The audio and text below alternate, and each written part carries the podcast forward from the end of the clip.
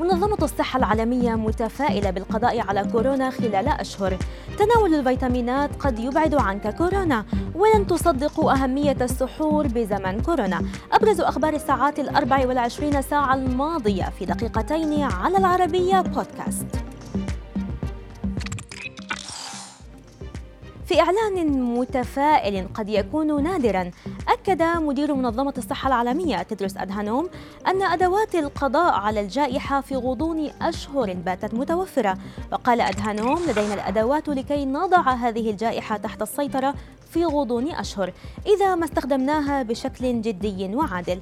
كما أوضحت لجنة الطوارئ في منظمة الصحة العالمية بألا يكون إثبات التطعيم شرطا للسفر الدولي مؤكدة موقفها إزاء هذه القضية التي تشهد جدلا متناميا.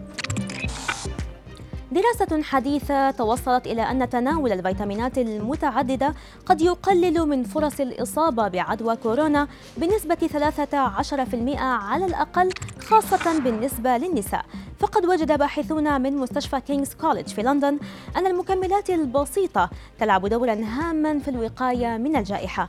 وقالوا إن البروبيوتيك مثلا قد يقلل من خطر الإصابة ب 14% بينما يعمل أوميغا 3 على إبعاد العدوى ب 12% كذلك قلل فيتامين دي الاحتمالات إلى 9% قالت الخارجية الأمريكية إنها ستصدر تحذيرات من المستوى الرابع بعدم السفر لنحو 80% من البلدان حيث دعت المواطنين إلى إعادة النظر في السفر إلى الخارج بسبب مخاطر كوفيد-19 وأوضحت الوزارة أن هذا لا يعني إعادة تقييم الوضع الصحي الحالي في دولة معينة ولكنه يعكس تعديلا في نظام تقديم النصائح بشأن السفر.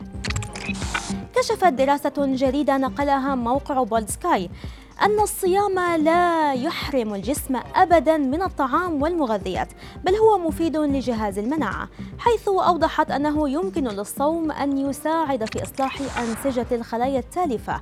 كذلك يمكن أن يؤدي الامتناع عن الطعام والشراب مدة 30 يوما إلى تحفيز إنتاج خلايا الدم البيضاء الجديدة وهذا بدوره يساعد في تجديد جهاز المناعة بالكامل ما يزيد من تقوية الجسم في منع ظهور العديد من الالتهابات البكتيرية. البكتيرية والفيروسية.